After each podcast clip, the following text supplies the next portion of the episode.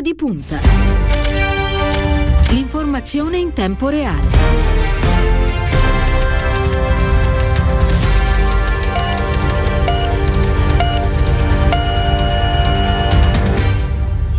Mercoledì 19 maggio, sono trascorsi 9 minuti dopo le ore 14. Buon pomeriggio e bentrovati all'ascolto da parte di Cristiano Bucchi. Un saluto alla squadra di ora di punta, Elenia Daniello, quest'oggi come di consueta la parte tecnica, Silvio Garbini per quanto riguarda lo streaming. Tra qualche istante ci raggiungerà in studio in diretta l'onorevole Roberto Morassut. Eh, con lui parleremo in particolare di ambiente più in generale di dissesto idrogeologico partendo da un disegno eh, di legge presentato dalla capogruppo alla Camera del Partito Democratico Deborah Seracchiani assieme proprio a Roberto Morasute e altri esponenti DEM un disegno di legge sulle misure acceleratorie e di semplificazione per il contrasto e la prevenzione del dissesto idrogeologico. Eh, ci sono alcune notizie che riguardano questa giornata, una delle più attese riguarda il nostro coprifuoco che proprio da questa sera passerà dalle 22 alle 23, quindi sarà spostato di fatto in avanti eh, di un'ora, tutto questo fino al prossimo 7 di giugno, quando invece si potrà circolare liberamente dalle 5 del mattino fino alla mezzanotte e poi dal 21 di giugno con l'arrivo dell'estate eh, il coprifuoco verrà totalmente abolito. Io intanto saluto e ringrazio perché è giunto in studio in tempo reale, come si dice in queste situazioni, Roberto Molasut, parlamentare del Partito Democratico, buon pomeriggio. Grazie, grazie a voi. E grazie per questa corsa che ha fatto per Beh, per Radio Immagina perché così. giornate eh, frenetiche lo ricordo è stato nel governo Conte 2 anche sottosegretario per l'ambiente e la tutela del territorio e del mare. Ehm, Morasut partiamo dalla strettissima attualità visto che c'è stato un lungo dibattito su questa vicenda del coprifuoco sappiamo per esempio eh, di, di, quanto è costato anche in termini di, di maggioranza resistere a diversi attacchi penso per esempio al leader della Lega Matteo Salvini, eh, si torna verso, lentamente alla normalità? Beh, il ritorno alla normalità è eh, diciamo, collegato anche all'avanzamento del piano vaccinale. Non è che diciamo, siamo stati in una condizione di costrizione per una decisione cattiva di qualcuno. Il paese purtroppo era esposto, è iniziato il piano vaccinale attraverso il lavoro che si sta conducendo, soprattutto grazie al generale Figliuolo e alle strutture e alle regioni eh, che stanno facendo un lavoro importante. La Regione Lazio è una delle regioni che è diciamo, organizzata meglio dal punto sì, di vista virtuosa, dei vaccini. lo possiamo dire, sì, una delle regioni virtuose. Per una volta diciamo, usiamo i termini giusti. Eh, quindi avanzando il piano vaccinale, mettendo in sicurezza progressivamente una parte della popolazione, è giusto cominciare a riaprire un po' i, così, i termini delle attività ridare anche fiato, possibilità di attività, di fatturato alle imprese che purtroppo in questi mesi hanno sofferto molto. Eh sì, hanno sofferto, hanno sofferto tanto. Io fra l'altro ricordo il numero che i nostri ascoltatori hanno a disposizione per contattarci in diretta in qualsiasi momento con le loro domande, il 342 14 26 eh, 902. Allora Morasut, mi fa particolarmente piacere che oggi eh, ci abbia raggiunto in studio perché appunto tra i ten- tanti temi in discussione, penso alla partita sul PNRR, c'è quello che poi eh, riguarda l'ambiente, riguarda, riguarda, tutti noi, il paese nel quale, nel quale, viviamo. Allora abbiamo ricordato che nei giorni scorsi eh, come Partito Democratico avete presentato questo disegno di legge sulle misure acceleratorie di semplificazione per il contrasto e la prevenzione del dissesto idrogeologico. Intanto mi dice di che cosa si tratta? Beh, parliamo della sicurezza delle nostre comunità. Ricordiamoci che noi siamo un paese tanto bello, tanto straordinario dal punto di vista della biodiversità, una penisola con ambienti differenti, dalle Alpi, dai ghiacciai fino ai mari, fino alle pianure, le colline i fiumi, le coste, ma questa diversità, questa biodiversità, questa ricchezza naturale che è, praticamente ci fa leader in Europa, perché qui vivono la metà delle specie animali viventi in Europa e più di un terzo di quelle vegetali.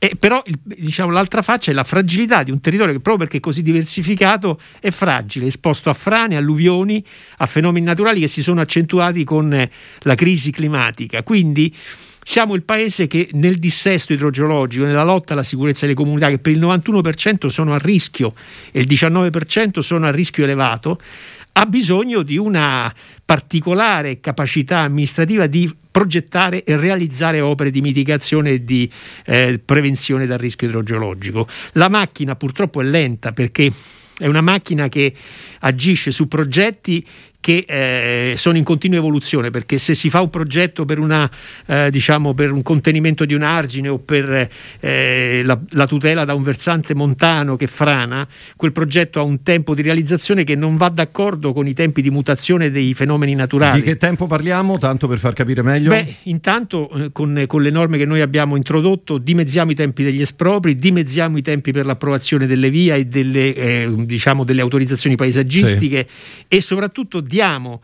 alle regioni che sono poi titolari degli interventi perché lo Stato eroga i fondi e poi verifica che siano attuati, ma le regioni fanno gli appalti eh, dotiamo le amministrazioni regionali di nuove forze tecniche, che sono quelle che ci vogliono, perché sono progetti dove servono geologi, servono idraulici, servono eh, tecnici specializzati in materia ambientale, di cui purtroppo le amministrazioni spesso non sono dotate a sufficienza. Eh sì, questo è un altro problema. Morasutta, mi fa solo dare eh, alcuni numeri per far capire meglio a chi ci sta seguendo di che cosa stiamo parlando eh, in particolare. Allora, dal 1970 al 2019 eh, episodi di grave dissesto idrogeologico hanno provocato nella penisola 1673 morti, 60 dispersi, eh, quasi 2000 feriti e 320.000 evacuati.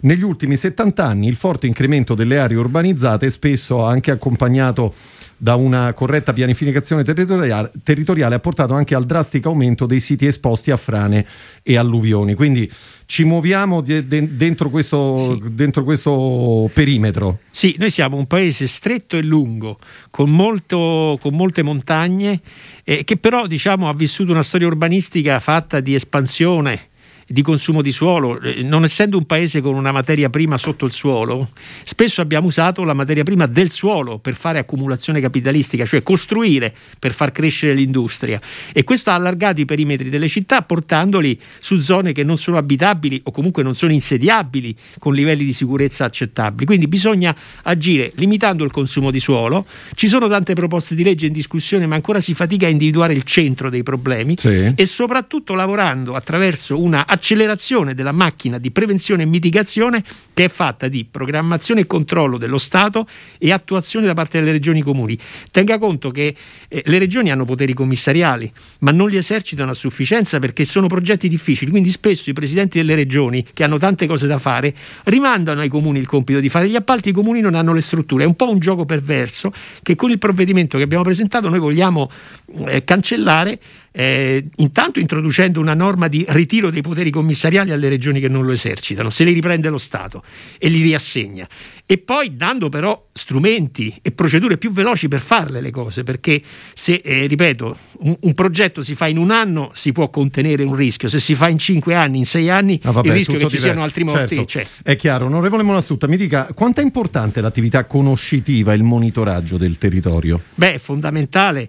Eh, noi lo svolgiamo attraverso un egregio lavoro che fa ISPRA, che è l'Istituto Superiore per la Protezione Ambientale, che soprattutto è impegnato tra le varie cose che fa in questa materia a quella che si chiama diciamo, una sorta di mosaicatura, è un termine un po' difficile, però serve per capire, del rischio franoso e delle alluvioni, perché ogni regione ha il suo criterio di lettura del rischio. L'ISPRA ha il compito di creare una coinè, cioè una lettura insieme che metta insieme ed è un lavoro faticosissimo, tra l'altro ancora non completo. Accanto a questo lavoro, che si svolge in maniera professionale, bisogna mettere dentro con più forza, infatti noi lo prevediamo nel disegno di legge, l'utilizzo delle tecnologie satellitari di lettura dall'alto, cioè attraverso la lettura e il processamento dei dati di lettura dal satellite, noi siamo in grado di capire in anticipo eventi franosi o eventi alluvionali che si stanno preparando o addirittura per esempio per quanto riguarda le bonifiche di leggere anche per, per, con una certa approssimazione la composizione chimica degli agenti eh, inquinanti che stanno in un determinato territorio e poter intervenire in forma di prevenzione e di risanamento. Le, le, leggo quanto ha scritto il Consiglio nazionale dei geologi, che sta naturalmente guardando da, da vicino la partita legata al PNRR, alle risorse destinate a capitoli importanti come, come quello che oggi stiamo trattando qui qui con lei. Scrivono dei 15 miliardi previsti per la tutela del territorio e della risorsa idrica, appena 3,61 miliardi sono riservati agli interventi sul dissesto idrogeologico, di cui 3,36 miliardi sono già eh, stanziate nel, sono state stanziate nel 2019 con il Piano Nazionale per la mitigazione del rischio idrogeologico. Uh, in sostanza i, i soldi sono, sono, pochi per Beh, fare non il... sono pochissimi diciamo che noi ne avevamo chiesti di più quando è stato varato il piano. Però teniamo conto di un fatto il, il PNRR è un programma che si deve attuare in sei anni perché sennò i soldi li perdi. Devi avere tre anni di progetti e tre anni di attuazione se no perdi i soldi. In sei anni considerando che la capacità eh, produttiva delle regioni che sono titolari degli interventi, attualmente viene quantificata in circa 300, una capacità di spesa di circa 320 milioni l'anno. Facciamo 3 per 6, arriviamo a 1 milione e 8. Dato che noi non possiamo stare a quei livelli, ma dobbiamo accelerare, i 3 milioni e 6 sostanzialmente puntano ad un raddoppio della capacità di spesa delle regioni, che in un tempo breve e medio è un obiettivo accettabile. Dopodiché è chiaro che in una prospettiva più lunga quella capacità di spesa va ancora notevolmente aumentata e il DDL mette in campo appunto misure per potenziare anche dopo il 2026 la capacità di intervento delle amministrazioni sul dissesto. Non so se oggi ha letto questa intervista che il presidente di Legambiente ha rilasciato al quotidiano La Repubblica, mm. ehm, dice cose molto, molto importanti, eh, fra, fra, le altre che le soprintendenze frenano la transizione ecologica, un tema che si lega anche a quanto stiamo, stiamo dicendo noi no? rispetto agli interventi di cui il nostro territorio territorio avrebbe bisogno. Come si risolve tutto, tutto questo guardando proprio alla, alla, partita di semplificazione che riguarderà i progetti del PNRR? Beh, questo è un nodo, è un problema, anche se io non direi che le sovrintendenze frenano questo assalto, alle, non è il caso di Ciafani sì. ovviamente, però questa idea che le sovrintendenze siano... Ciafani è il presidente Legambiente, sì, eh, sì, per chi non sapesse. Eh, diciamo, le sovrintendenze sono degli organi dello Stato che hanno un compito, cioè quello di tutelare il paesaggio, i beni archeologici, i beni monumentali.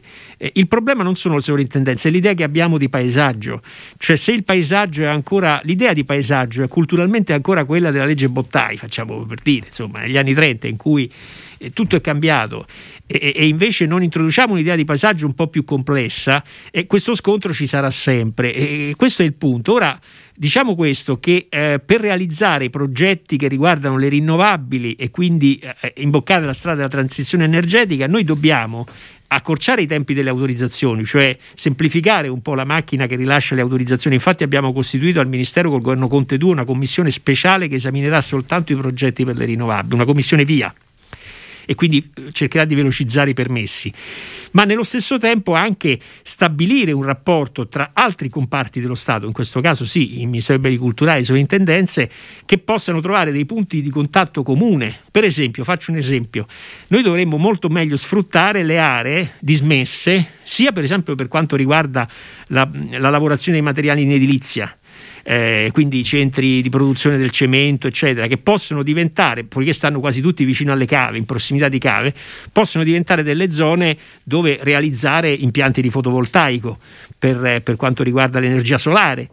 Ma lo stesso vale per le aree messe in sicurezza o recuperate da bonifiche che, non essendo magari più trasformabili come un tempo, possono ospitare impianti per le rinnovabili. Cioè si tratta di trovare dei punti in comune in cui senza invadere eh, gli aspetti di tutela del paesaggio si possa già accelerare con impianti per le rinnovabili. Poi resta il problema generale, cioè l'idea di paesaggio. Questo è un tema più culturale che però secondo me nel dibattito politico va introdotto. Eh beh sì, sarebbe molto importante. A proposito di aree dismesse, onorevole Molassuto, mi dica una cosa, perché un altro grande problema che riguarda il nostro territorio è l'abbandono delle aree rurali montane e collinari, che ha interessato in, queste, in questi ultimi anni tantissime persone, tantissime aree per l'appunto.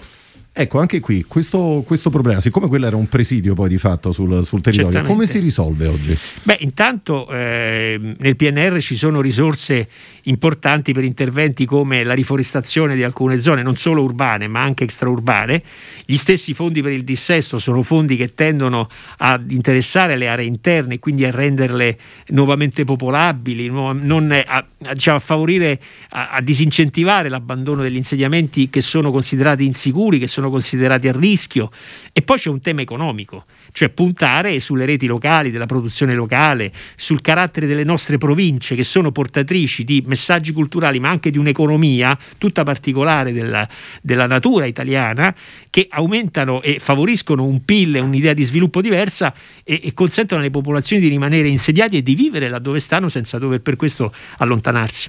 Eh, ricordava lei qualche numero qualche istante fa, dagli anni 50 ad oggi l'Italia ha incrementato il consumo del suolo dal 2,7% a oltre il 7%. Nel periodo 1951-2011 è quasi triplicata la costruzione di abitazioni, passate da 11 milioni e mezzo a più di 31 milioni, nonostante poi la popolazione italiana sia aumentata con un ritmo eh, naturalmente molto molto più blando, no? da 47 a 59 milioni. Il problema è tutto qui è un grosso problema, perché il ciclo edilizio, l'industria edilizia per sua natura, perché è trasversale, è un acceleratore, una misura anticiclica che rimette in moto l'economia. Ma cioè se... abbiamo costruito anche lì dove non c'era bisogno. Esattamente, essendo un paese povero di materie prime, che quindi non trasformava il sottosuolo, diciamo, ma soprattutto trasformava il suolo, la superficie per poter creare le condizioni di un'accumulazione attraverso i cicli edilizi, noi abbiamo portato le città ad espandersi e abbiamo oggi un grande peso nella nostra economia che è la rendita urbana che ancora dorme sotto pelle nei perimetri urbani di tante città. Per cambiare questa situazione noi dobbiamo mettere insieme lotta al consumo di suolo e rigenerazione urbana. Sono due cose che non possono viaggiare separate come purtroppo in Parlamento accade con provvedimenti separati, debbono stare insieme. Il consumo di suolo non ci sarà nel momento in cui avremo creato le convenienze economiche per trasformare la città esistente e questo si fa, a mio modo di vedere, eh, attraverso anche un uso saggio della leva fiscale.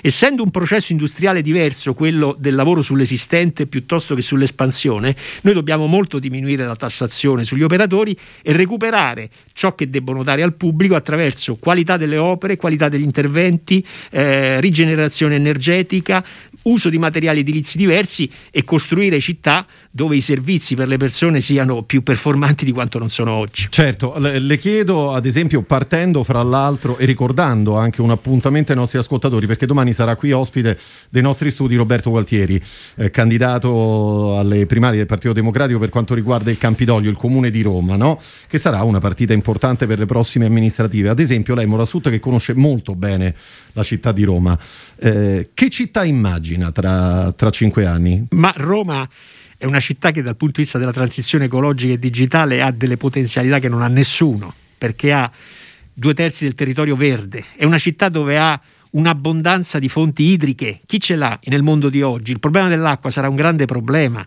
Roma eh, ha diciamo, il mare, ha tutte le caratteristiche per essere una città che guarda con fiducia al modello ecodigitale, ma ci vuole una forte politica che metta insieme queste potenzialità che oggi sono sparse. Ha anche Roma un patrimonio edilizio incredibile perché ha 700 milioni di metri cubi di costruito, di cui forse la metà possono entrare in un ciclo di rigenerazione attraverso opportune norme. Quindi ci sono tutte le condizioni attraverso una grande politica per ridare a Roma un primato organizzato e, e che però ha bisogno anche di un forte apporto della scienza e della cultura. Quindi le grandi università, i grandi centri di sapere che a Roma vanno messi a circuito in una politica di rinnovamento, rigenerazione urbana e di rilancio di uno sviluppo diverso. Io conto che noi possiamo farcela da questa prospettiva e ritrovarci fra cinque anni su una città che marcia in una direzione diversa. Eh, tutto questo spiega perché tutti i problemi che abbiamo elencato nel corso di questo nostro approfondimento, perché ci troviamo nei guai molto più dei nostri vicini europei? Per quanto riguarda Roma. Per quanto riguarda anche il territorio più in generale? Beh, chiaramente noi siamo un paese con quelle difficoltà e siamo anche un paese che ha una pubblica amministrazione che cammina mentre cammina lentamente, mentre in non altri, corre come, in altri paesi altrove. si cammina con un passo diverso, non dico che corrono perché anche gli altri hanno i loro problemi, però sono paesi dove la pubblica amministrazione ha avuto una modernizzazione in termini di normative, in termini di modernizzazione digitale Ecco, noi dobbiamo utilizzare e mettere a terra 240 milioni in sei anni. Ed è una performance per la nostra pubblica amministrazione assolutamente sconosciuta.